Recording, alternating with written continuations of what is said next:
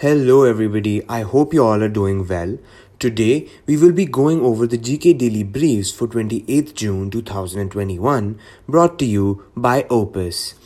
We will be covering three news articles today.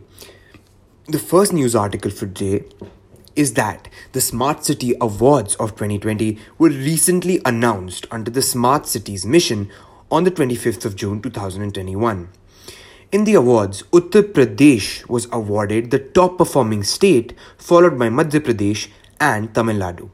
The Best Union Territory award was given to Chandigarh, and Surat and Indore won the Best award for overall performance.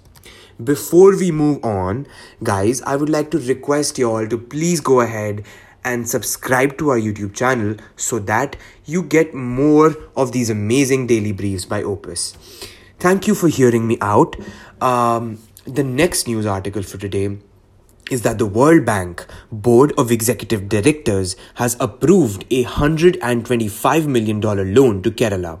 The loan is being given to support, buttress, and upgrade Kerala's preparedness against natural disasters, climate change impacts, disease outbreaks, and pandemics. Important fact about World Bank is that it is headquartered in Washington DC, United States of America and is headed by President David Malpass. The final news for today is that Reliance Jio Infocomm Limited and Google Cloud are embarking on a comprehensive long-term strategic relationship with a goal of powering 5G in enterprise and consumer segments in India. Well, that is it for today. Thanks a lot for tuning in. I hope you are having an amazing day. And yet again, this has been brought to you by, you guessed it, Opus.